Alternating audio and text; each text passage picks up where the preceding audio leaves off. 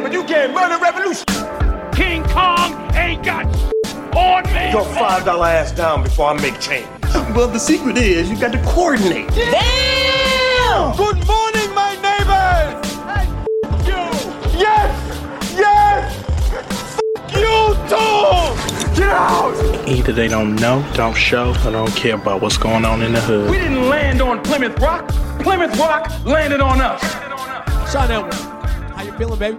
Man, I'm good, man. I love We- this concept. We, we might have went a little long. We might have gone a little long, but it's the intro. We want y'all the to know. pilot. Do people know what a pilot is? Have you ever been on a flight with a drunk pilot? After I all- saw Flight starring Denzel Washington, I always check. Sean, I am so happy we did this, man. we're just great. breaking down. Honestly, we're just breaking down media Man, and been this new normal. It's been good. It's been good, man. Real talk. We've been trying to, you know, figure out what is a synopsis of this show, and I don't even know Real if we know yet. You know, it's it's really real talk about pop culture. Absolutely. It's real talk about things people out here watching, things people are experiencing. You know, we're both like media professionals, so we're sort of like putting our media professional lens on what what people are out here are watching, what they're experiencing, what they're doing, whether it's through like traditional broadcast, streaming, social media. We- We're just talking about it. Cute girls only, baby. And the margs always cold. Yeah, no sugar on the why, rim. we- why we trying to pretend like we hard? No, we No, we not tough, y'all. It's I a don't sugar like salt. rim. I don't like anything bitter. I don't like anything bitter. But some cute girls in El Pueblito. Props up to my man Israel. This is a dope spot. We appreciate if y'all, you're ever if you're ever in Kansas City, hit up El Pueblito. They have the best patio, especially at night. You might hear some gunshots and some cars burning rubber. Don't get scared. That's just how it goes down. It's, it's safe. That's called ambiance. It's safe. It's Ladies and ambiance. gentlemen. Southwest That's it. Boulevard, baby. It's, it's it really is safe. Sean Edwards, this is God's country, baby. What you saying? This is the heartland, my friend. Little hood. You keep saying I'm so confused by Heartland. What does that mean? So heart like there's a like a beat here. or- Yes, it, we are the heartbeat of a nation. No. New York. I was saying I thought Brooklyn was the heartbeat of the country. Sean Edwards. Sean Edwards. I'm just saying. You understand? Like we got We gotta take the show to Brooklyn though. we got people who not we got people listening who will not be from this Nah, area. I know. Casey's cool. But let them know where let, let them know where we came from. No, no, know? Casey's cool. Casey's cool. We're living through some kind of media, Everybody, right? Everybody's watching something. You know. Yeah, we- content is king, and content and content is everywhere. And uh, yeah, we just want to represent in this post-pandemic era. You know, We want to represent together. We want to explore it together. We got Yeah, folks I'm walking feeling in good, here. man. Yeah, This I'm feeling good, man. I got my two shots, but I'm still masking up when I can because people nasty. Quick intro for both of us. For those who don't know who the hell we are, let's give them a little bit of an intro. My name is Hartzell Gray, radio and TV guy from Kansas City. Sean yeah, Edwards. Yeah, yeah. What's up, man? I'm Man, Sean your, Edwards. Your bio uh, goes too long. You want to nah, go ahead and re- go ahead and get these basics, receipts. Basics, basics. Give them these receipts, Sean. Basics. Tell these folks who Fox. Four, Fox Four News film critic. Been at that spot for a couple of decades. Uh, just breaking down movies, breaking down stuff to streams, interviewing famous people that make movies. So I've been doing that for a minute. Uh, I'm also the co-founder of the African American Film Critics Association, a group of black film critics. All of us hanging out, doing our thing current board member on the Critics Choice Association, and uh, just working on a couple of projects. You know, I produced that Celebration of Black Cinema event Yes, that sure aired did. this past February. Which was excellent. yeah, um, I'm in the lab right now working on something for the 50th anniversary of hip hop in 2023. we back, baby. Yeah, I'm working with my boy P. Frank Williams on that. So we're gonna do something special for. Excellent. Got to represent, man. Got to represent for the 50th anniversary of, of hip hop. So trying to, you know, trying to do that. Got a couple other things I'm working on, but you know, just trying to kick off this watch this podcast. People told me I need to do a podcast. It's time. I rejected it It's until time. until my man Hartzell hollered at me. I said, let's let's do this, man. And if I can pull back the curtain just a little bit more, yo, listen, it's a dream come true. I grew up listening to this man. Oh wow! All don't right, act like y'all don't know about them popcorn bags. And like, here's what I love about all this that in this in this crazy, new normal right? that we're doing. Man, we're gonna, we gonna break down this stuff together. Like I'm I'm living the dream because it's our turn. You helped me develop my voice, Man, and now we're gonna hard, break man. this down. Like the thing, you know, when you said you I used to- love it. You said you used to watch me, so now I'm trying to do the math. So you watch me growing up. Now we're doing the podcast together, hanging out, and, and dating women the same age. That's crazy. I love the new normal. oh my god! Edwards, I love the new normal, baby. Hey, what's up? How you doing? Did you watch that Friends reunion? As my man work, watch him as he works, ladies and gentlemen. Yo, I love this spot because they give you these big margaritas, man. It's like it's like sipping on this big ass drink. yeah. I had to get a goldfish put in mine because this mug is as big as a fishbowl. Sean, let's get to the queue. yes. Let's get to your news in the queue. Well, this is news that is swallowing up the tournament. Naomi Osaka has withdrawn from the tournament.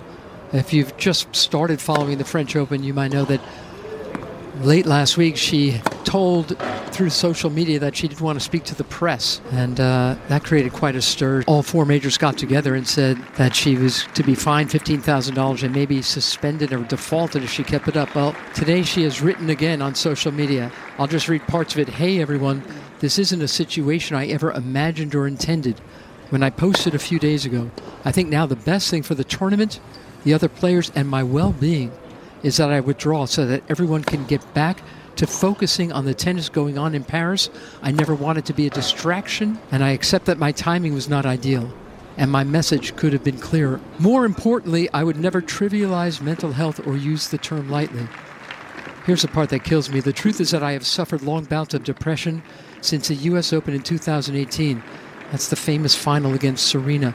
The thing I love about her so much is she represents everything that's right now. Right. Like she's young, she's intelligent, she's biracial, she's loved across the globe. She understands the power of social media. Yeah, I just think what she did, man, like that's like I think what she did was was number one was the right thing to do. I thought it was brave. I thought it was bold, and and now you got all these people coming at him, and I'm like, yo, you keep coming at my girl, I'll never watch tennis again. I'm big on players reclaiming their time, man. Like I'm all about this athlete empowerment movement that we seem to be going for the longest time. To go way back to OJ. I'm not black. I'm just OJ. You know, That's and maybe one of the dopest Jay Z songs ever. first off, I hope she's I hope she's getting the help that she needs. Like, no, that's the most important thing. Yeah, get that help, girl. Get that help. When the you- backlash is so stupid. When you don't change the status quo, we attack each other. When you don't attack the system, we attack each other. And look at them. You know, the power structure said, "Whoa, you trying to flex on us?" Instead of you know, let's taking this this girl's health into account, they said, "No, you you can't do that to us." Selfish. And what did she say? She said, "No, you can't do that to me," Right, right. and that's huge. And so, like, you know, we've been giving Naomi so much credit this week, and as she should get even more and more praise. But as we do that, I hope people also remember that she's living through this. Yeah, you know, yeah. I hope she's getting what she needs. You But know what she I mean? also let them know. She let these people know ain't gonna be no more 1921 race massacres. No, that's no. over. That's that's not gonna ever happen again. Just, just to let you know. One of the reasons why we love doing this show is that we get a chance to see like the headlines in real time, but also the media that accompanies said headlines. and it's wild, man, because you know you, you basically start the week on a Monday and you see basically how the storylines are going to play out for the week. up and unfolds, man. how we got crazy. here. And so, what I love about what we're gonna do is that we're gonna break it down in real time. The stuff that they are feeding us in this narrative. Well, yeah, hold on. Let's let's pump some brakes on that and break it down. Yeah, well, speaking of feeding us and narratives, I got forced to watch the Friends reunion. Oh my God. Here we go. Where's the tissue box? The cost of friends. Wow. Does Courteney still have her lines written on the table? We've literally just slipped right back. We regress. We have such a bond from this show. Were Ross and Rachel on a break? Yes. Yes. Yes. Yes. How'd it go? Eh, it was alright. Like I can see if you were a fan, you would love it. I was bored to death because I absolutely 100% didn't care about any of those people and what they're doing 16 years later. It's funny. I've actually interviewed all six of those people, and none of them are cool. And not a single solitary interview like sticks out. And this is why you Uh-oh, don't. you jumping on? You got fans in the house. Hey, yeah, what yeah, up, yeah. What's up, girl? See, this is See? why we broadcasting And that's why live, y'all. Be live on the spot, In real though. Time. Come on now. We talking the Friends reunion. Did you watch that garbage? Your mom didn't watch the Friends reunion either. This is why you don't meet your heroes, y'all. This is why you don't. They were asking for this for Now, years, and guess what? Watched Nothing. Friends. See, she hasn't watched. Oh yeah, Grey's Anatomy. Shonda Rhimes all day. Season Yeah, 1002. Yeah, yeah, Grey's Anatomy's dope. Shonda Rhimes forever. I love how the Friends reunion did a master class in how you duck and dodge a controversy though, because the whole issue of how there were never any black people really or Hispanic people or Asian people incorporated into the show, they so dodged and ducked that. And then they did these montages where they had these alleged like people who watch Friends give these testimonials and they went over and out of their way to use like blacks, Hispanics, and Asians talking about how much they love watching Friends. It's, Now that's a new one. That- Yeah, hey, points like, for wow, creativity, yeah, Sean. yeah. I gotta give them points. because the for that. producers of the show are suckers because they never really addressed it either. They like, you know, I'm like, okay, moving on. So this is the move, right? Every network's got to have a reunion show. Is that what this is about? I get. I don't, I don't like the reunion. I didn't really. I didn't even really like the Fresh Prince of Bel Air reunion show. Over COVID, who did the best reunion special? I got my take. Oh, Who you that's got? a good one. Parks and Rec. Oh, The Parks and Rec reunion special was excellent, my friend. What are you doing? Are you in your cabin? I am. I come up here to hunt meat so I don't have to go to the grocery store. I've built up about a 12 year supply of venison jerky. I can ship you some. You probably have to get your incisor teeth sharpened. Ew, no. When you travel, are you practicing social distancing? I've been practicing social distancing since I was four years old. Sean, movies are back. The pandemic, according to Hollywood, is over. What's the move? Where we going? What we gonna watch? I guess people are sort of going back to the movies, man. They did well at the box office, but they had real? two really good movies. Yeah, did- I mean, did you had a. Quiet Place Part Two. You know, people been waiting a long time to see that. It's sort of like a horror sci-fi thriller. That's going to bring some people out.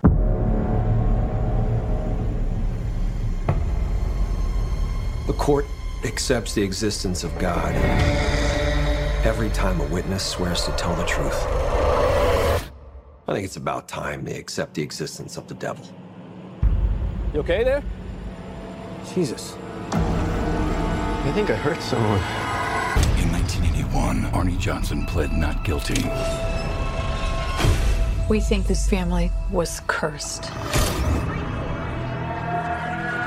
by reason of demonic possession. I am not going before a grand jury and saying he was possessed by demons. Whatever happened that day, that was not Arne. Then you had Cruella, which is the Disney movie for families. So people were like, "Yeah, I'm tired of sitting around." From the very beginning, I realized I saw the world differently than everyone else. That didn't sit well with some people. But I wasn't for everyone. I guess they were always scared that I'd be a psycho. The CDC is Hollywood's biggest friend. One CDC said you don't have to wear the mask anymore. That helped. If there was still been a mask mandate like in place, I don't think they would have done as well. So I'm like, yo, people are trying to go back to the movies. Have I you been out yet? You done it? Yeah, I've, I've done it, but How'd it only in, not in public though. Only in private. Well, I'm spoiled. Number one. I mean, I haven't been a damn film critic for 20 years and not have no perks. Uh, I still prefer watching stuff at home because I can watch it whenever I damn feel pleased to watch it. But I've gone out to a couple of screenings they set up for me because I wanted to see the movie on the big screen. I'm not sure I want to go back in public. It's not a health thing. I, it's an annoying thing. Half the people who come, I'm like, did you come to watch a movie or check on your phone? Will you please stop talking? You know, people chew too loudly. It's always that one guy who sits in your row who has to pee five times during the movie.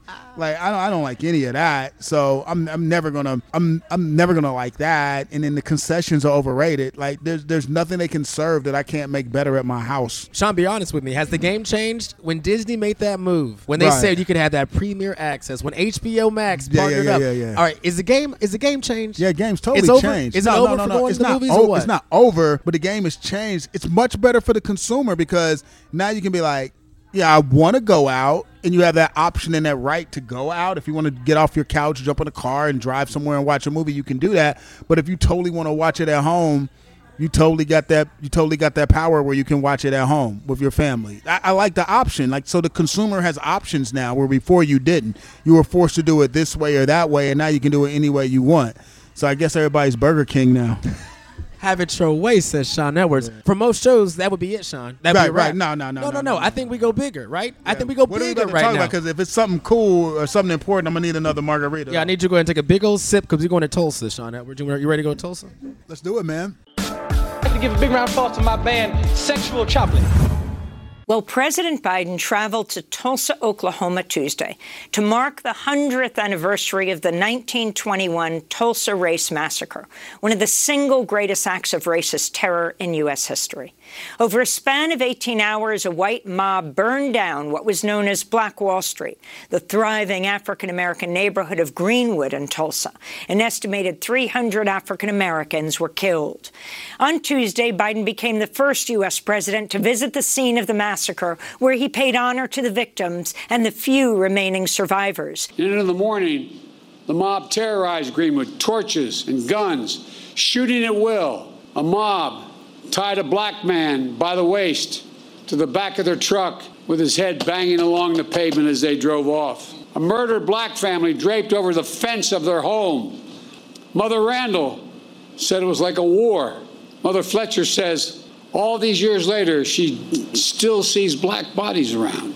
100 years ago, less than 24 hours, in less than 24 hours, 1,100 black homes and businesses were lost. It's an incredibly sad chapter in American history that for some reason was completely ignored. I mean, and I've had these conversations with with people of different ethnicities and I've, I've always been a person who's curious of what were they taught in terms of history. Yeah. It's shocking I've literally dated people who don't know a damn thing about American history. And that's the thing. Sometimes it's not it's- what they have been taught; it's what they haven't like, been what- taught. So when you went to school every day and you went to your history class, what the hell did they teach you? Like I literally have like I literally dated and hung out with people who didn't know who Thurgood Marshall was, didn't know who Shirley Chisholm was. Like they they didn't realize that black people got lynched at an incredible rate in the early 1900s. Like I'm like, what the hell is going on? So people not knowing that this took place 100 years ago did not surprise me.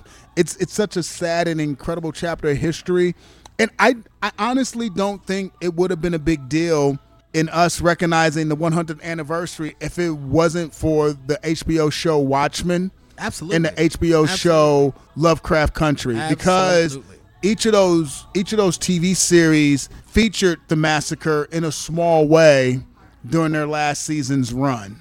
And I, I think that really like opened a lot of people's eyes. And then you started hearing all these whispers about because the area that, that where this took place was dubbed the Black Wall Street, and you know you would hear little things about. I mean, I was fully aware because I I had dope dope parents that were borderline. You know, they were all about Black Power in the movement. He's got the uniform on as we speak. Y'all can't see this. Exactly. So I, I, I definitely did not. I definitely did not grow up in an ignorant household, and I had pretty aware grandparents too. And we'll touch on that later in the show because there's some historical stuff in relationship to where I come from in my family tree. But we weren't ignorant to the fact of some things that went on because we got our own things we had to deal with back in the day. So I was well aware of the the 1921 massacre. But I, it's just man, it's astonishing that something like that happened and it just got swept under the rug. But it's not surprising because they're trying to do the same thing with everything that happened on January 6th. So you can see how easy it is because back then media wasn't at the level that it's at now. So it was super easy to sweep that under the rug. We've come to a point, Sean. Like this is that inflection point that everybody talks about because you can't plead ignorance anymore. Because now it's getting to the point that you're telling me what I saw and what I know Right, isn't real. Exactly. It's crazy. And it's like, how do we talk to that Yeah, person? it's I don't stupid. know, man. It's so it's so crazy. But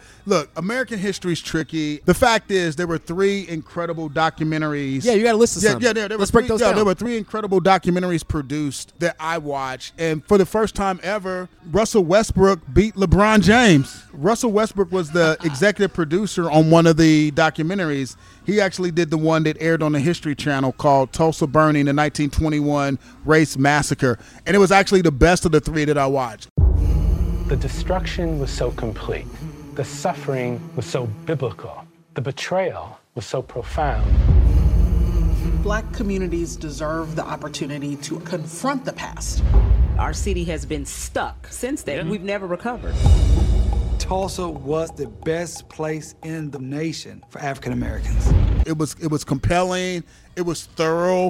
It, it had the best interviews, and the thing that blew me away is there are still actually survivors that were living back in 1921, and I'm like, I wish I grew up in Greenwood because they were like 102, 104. Did you see- 106. Did you see the testimony Yo, that she gave in Congress? Oh my God, that lady that was 106, she should get two checks. Cause why is she sexier than Tiffany Haddish? And she's 106. All right, the second best documentary was the one actually produced by LeBron James. Nah, she was sexier than Tiffany Haddish, man. Yeah, Come how on. was this? How LeBron do? LeBron Is he right. picking up? Is he picking up Kobe's mantle? Well, Kobe did that animated short. LeBron's been producing stuff. He and his partner Maverick Carter are actually really good producers. There was nothing that you could not do. From executive producers LeBron James and Maverick Carter. People call it Black Wall Street.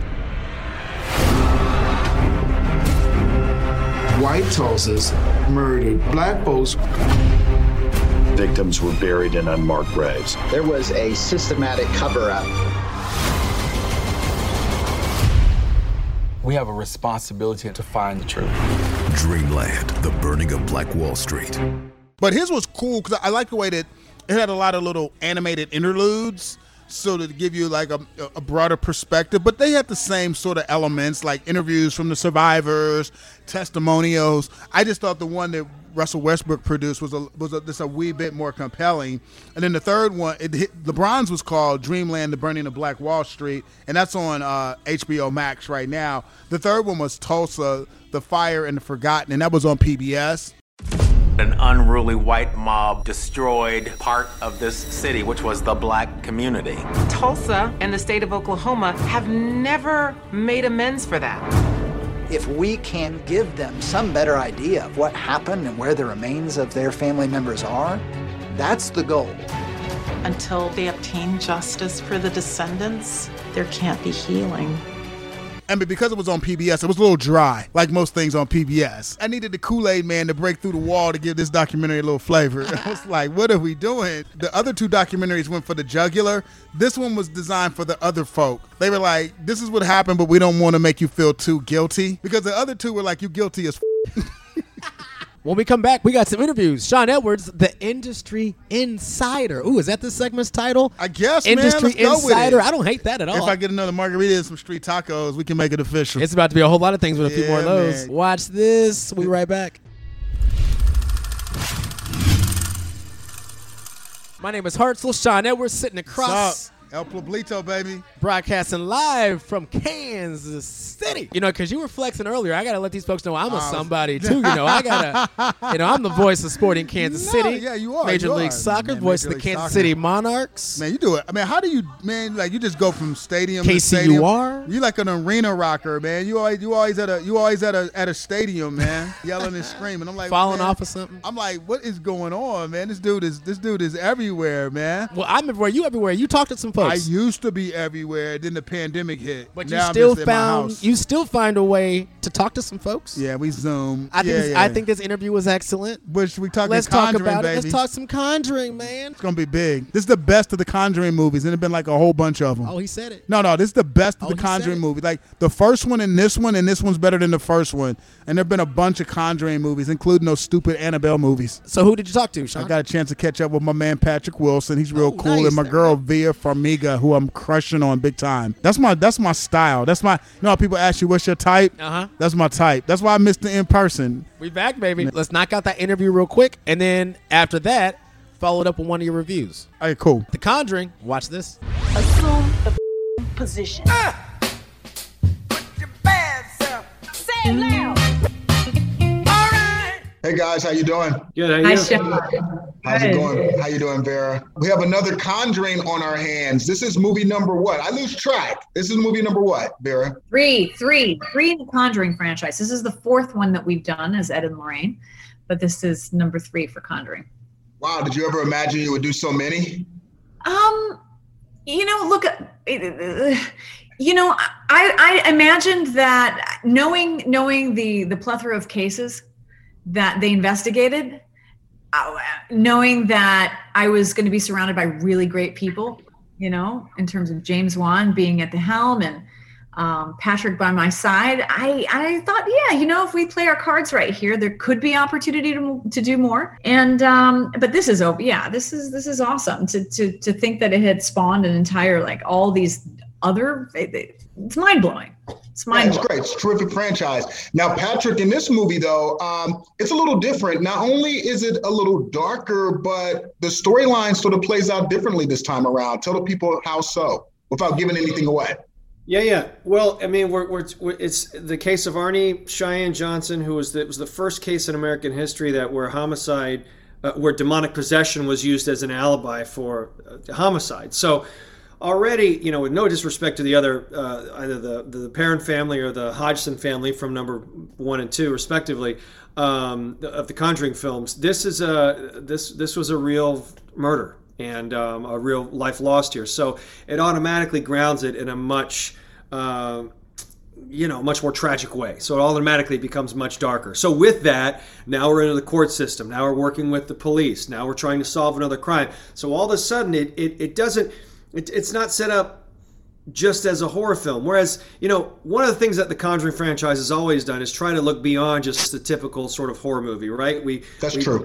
We believe in character and relationships and our marriage and you know love. There's always romance that, that goes throughout this this franchise, and that's really important to us as actors and as as as creators of this stuff because we want an enjoyable movie, yes, for horror fans, but also to uh, with a much broader base. So this film really goes into more of a thriller territory, um, and I would also argue, I mean, it, it becomes really the most romantic of any of these, which is not something that people would put in a, in a horror film, but certainly it's you see where Ed and Lorraine met and it's uh it's and how that weaves into the plot it's it's it's pretty pretty wonderful Yeah, I'm still blown away that there are so many people who were possessed by the devil. I mean, it, it looks like you guys.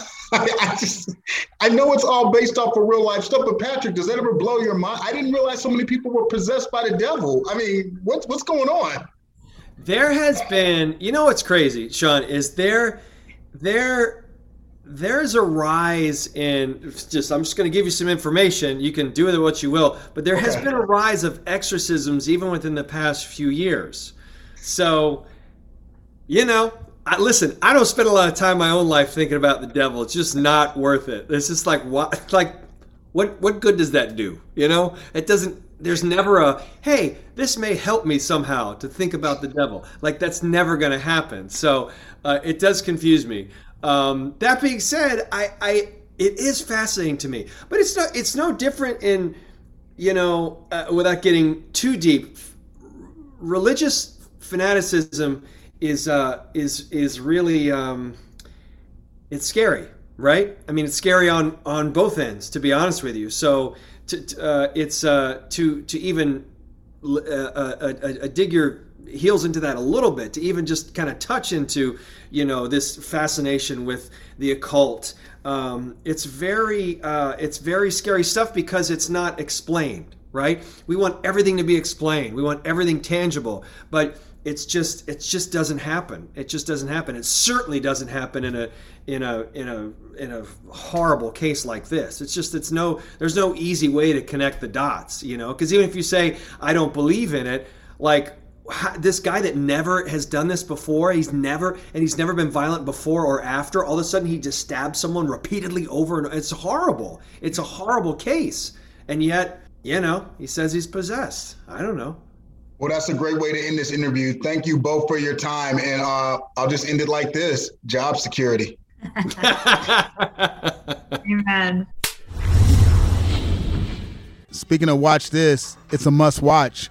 Like there've been like eight Conjuring movies, and The Conjuring, The Devil Made Me Do It, which is the subtitle. It's the best of the eight. You know, when you're dealing with this exorcism stuff, like I'm scared to death of it anyway, because it's stuff that can actually happen in real life. At in the radio station, they used to send us Sage in the promo kit Oh, man. when this came out. When the I first one play. came I out, don't play. I would I have threw that in the uh-oh. trash. They're just recreating stuff that happened in real life, like which is nuts to me. I don't me. like that, Sean. But I don't like one- that, This one's dope though because you know Patrick Wilson and Vera Farmiga, you know, they play this married couple that are on the case. And this is more like a real life case because it, it turns into like a murder trial. So oh. it's basically like a sophisticated episode of Law and Order, but it worked. And it's scary. It's got the right amount of jump scares. The the acting's good. I, it's it's it's it's on point. It's it's focused and it delivered and it, it makes sense and it's hella hella hella entertaining. And like I said, just scary enough to where if you take a date you know, there's gonna be some some arm clutching, some lap jumping,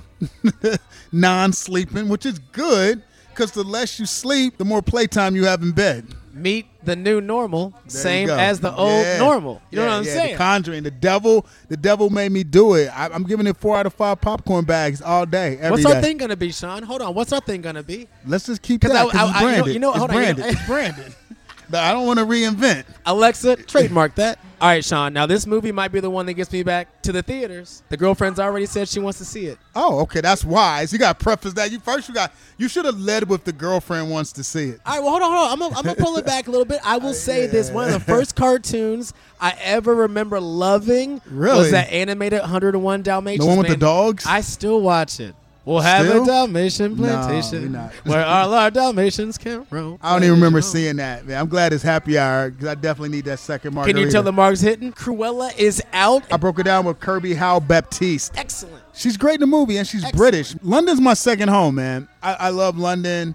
I love her. We were vibing. She's a newcomer. Not a lot of people know about her. I love Can I talking pause to you new for people. one second? Yeah. You said London's your favorite. Does that mean that on this show we're gonna be getting some London stories coming That's- up? We're gonna get a lot of on a few episodes. I got a lot of London stories. All right, just a little tease. I got for a lot it. of London stories just from the fact I got like three exes that live in London. Rate and subscribe right there, ladies and gentlemen. What else do you need? I literally, I literally have three exes that live in London, but it's all good. I, I, lo- I love this young lady. She's a newcomer. You may not be familiar with her, but she has some really cool things to say, especially about working with Emma Stone and being a part of this whole Cruella experience. I'm an Emma Stone fan, my friend. I, love know you Emma like her too. Yeah, yeah. She's got that froggy voice. So let's hit him And with she- this interview. Yeah, let's do it. And then we'll do a review after that. A review of the movie or Emma Stone? Yes. let's watch this.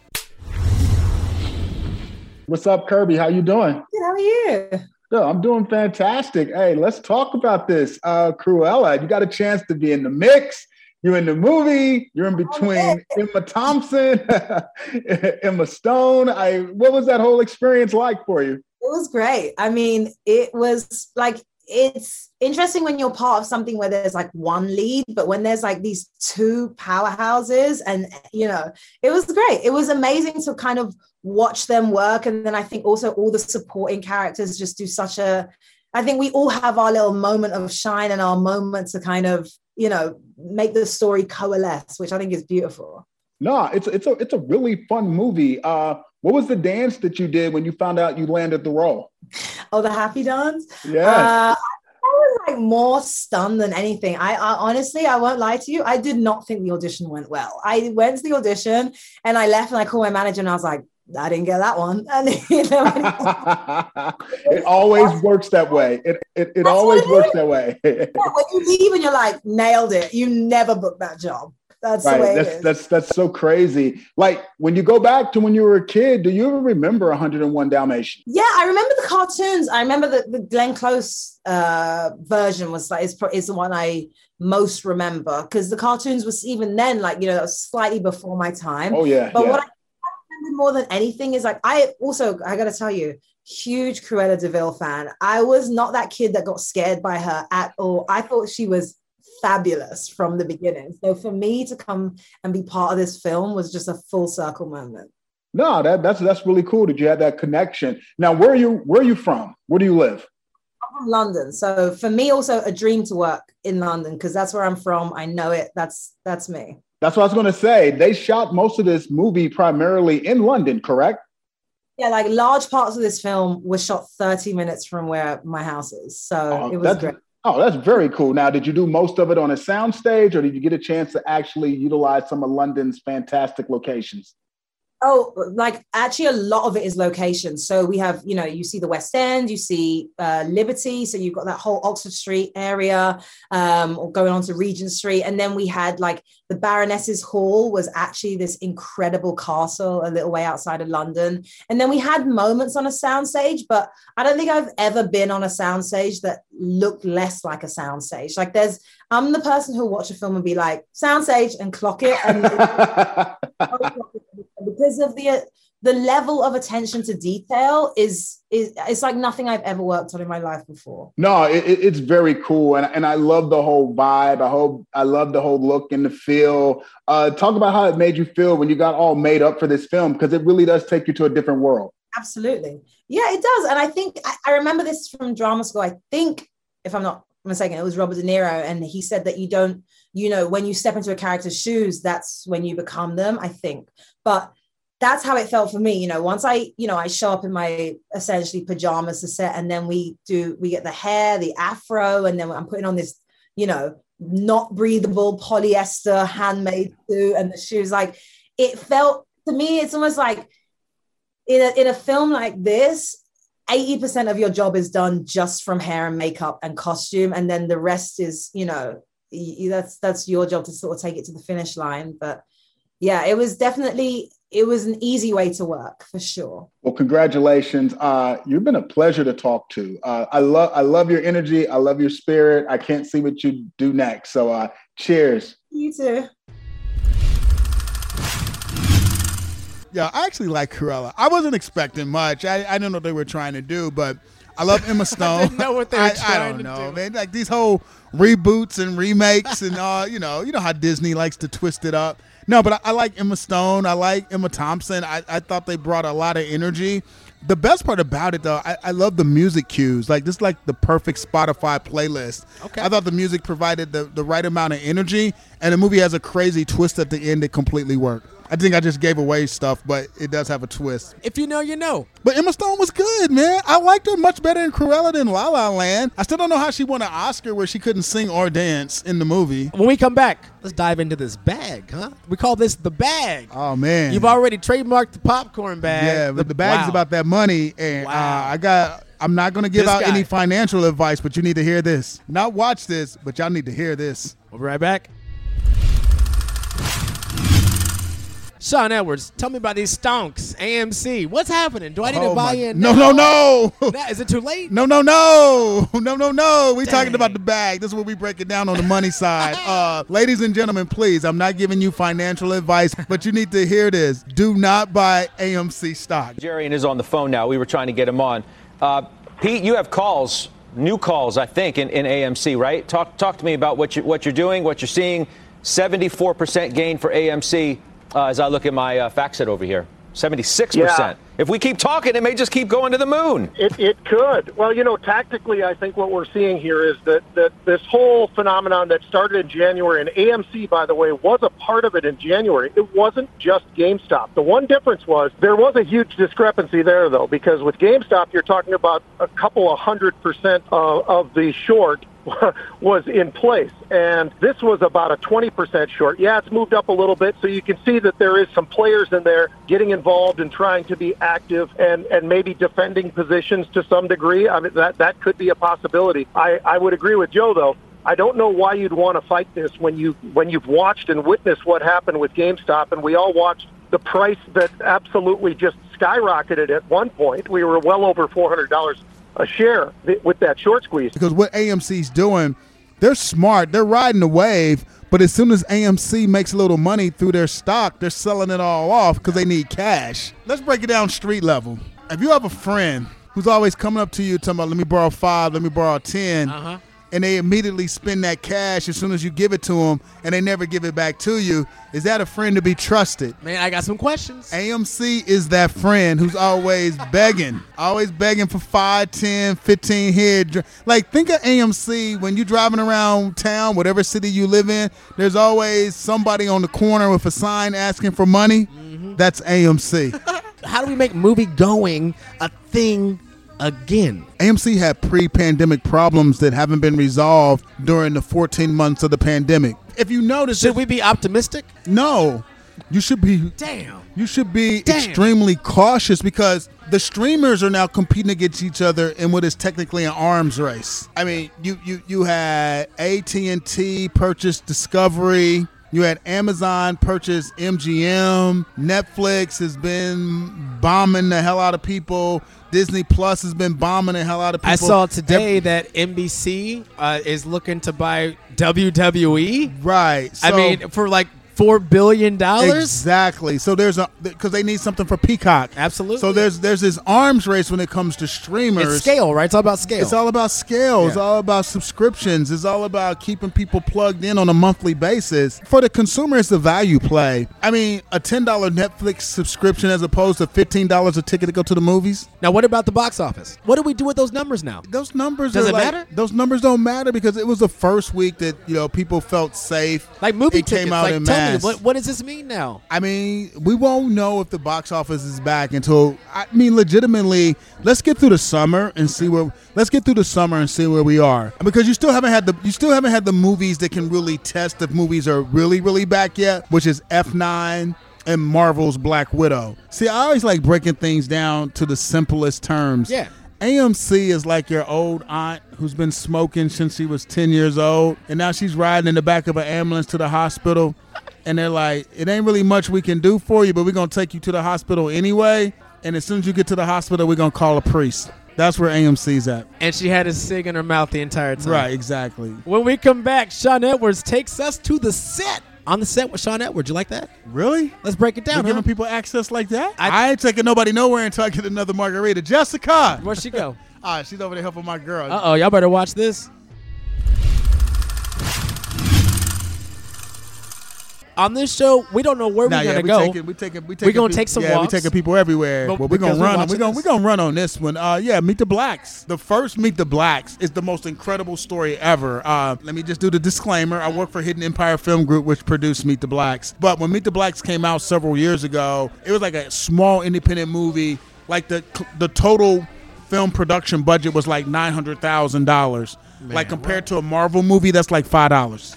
and it ended up grossing like 11 million at the box office and it has been a hit online and on TV. Mike Epps, remember Meet the Blacks had Charlie Murphy before he Sir. died. R.I.P. You know, as we pour one out Man, for Charlie yeah. real oh, quick. Oh, yeah, how- yeah, yeah, what's yeah. it like? What was it like working with him, and how was he? Oh, I mean, Charlie Murphy is one of the funniest, most brilliant dudes ever. It just Charlie Murphy is the perfect example of how life is not fair. Yeah. Because Charlie Murphy is every bit as talented and every bit as funny as his brother Eddie Murphy, but Eddie Murphy is the famous one. You forgot about how you left Chicago. With a whole lot of money and a whole lot of drugs that didn't belong to you. I'm not even going to bring up the shit you stole besides that, you know? What did I take? A space heater. I didn't take no damn space. You took my space heater. Ah. That's right. Took my toilet seat with the dollar bills on it. A toilet seat? You know what the f- I'm talking I about? don't, I don't even like toilet seats. I mean, sometimes it just happens. You know, Sylvester Stallone, way more famous than Frank Stallone, but Frank Stallone's way cooler. But I'll tell you what though, you don't talented. have you don't have I don't think you have Meet the Blacks two without Charlie Murphy. No, you don't. You know no, his no, no, no. His were amazing. contribution led to the sequel. Absolutely. And so now you got Mike Epps versus Katt Williams, who, for the record, and we should have, we should have a show on this. To me, in my opinion, Okay, tell me. There's like a litany of really talented, funny black comedians. I got Katt Williams at number two all time. Number two all time. Now you know you understand that you now by saying that you, we got to have an episode on this. We got to have We an gotta do it. I got Katt Williams at number two. Oh, we won't even get no. We're, not- we're gonna save it for the episode. Ooh, I got I got you. Katt Williams like legit.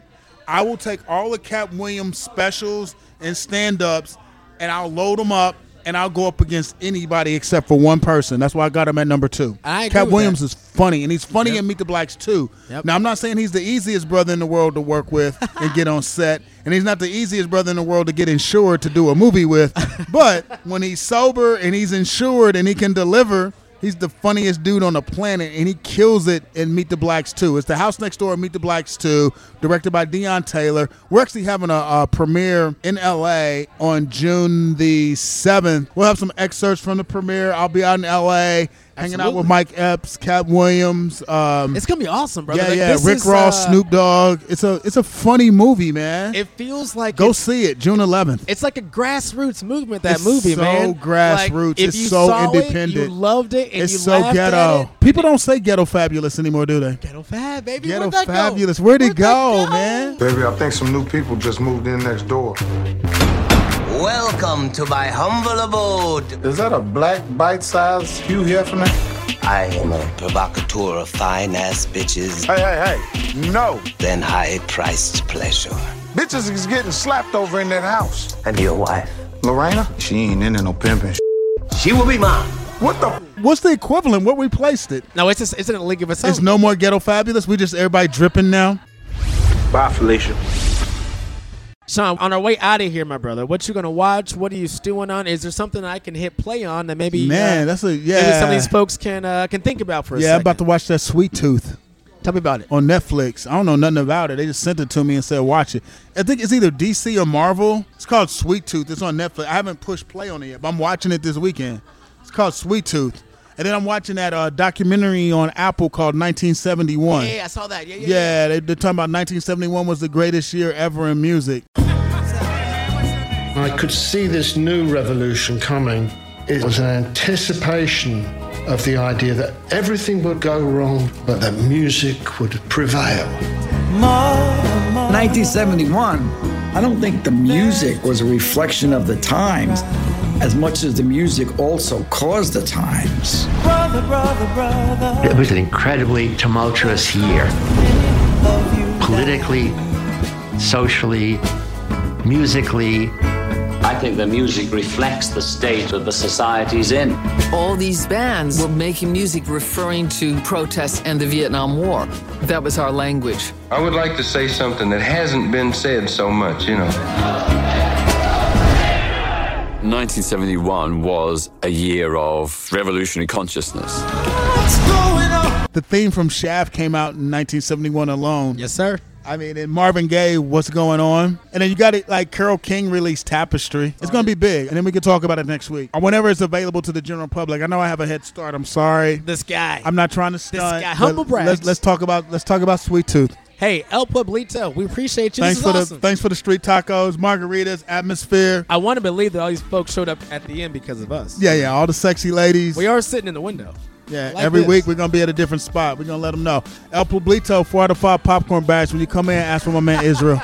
My name is Arthur. That's Sean Everett. Yeah, we'll yeah. see you next week. Watch this.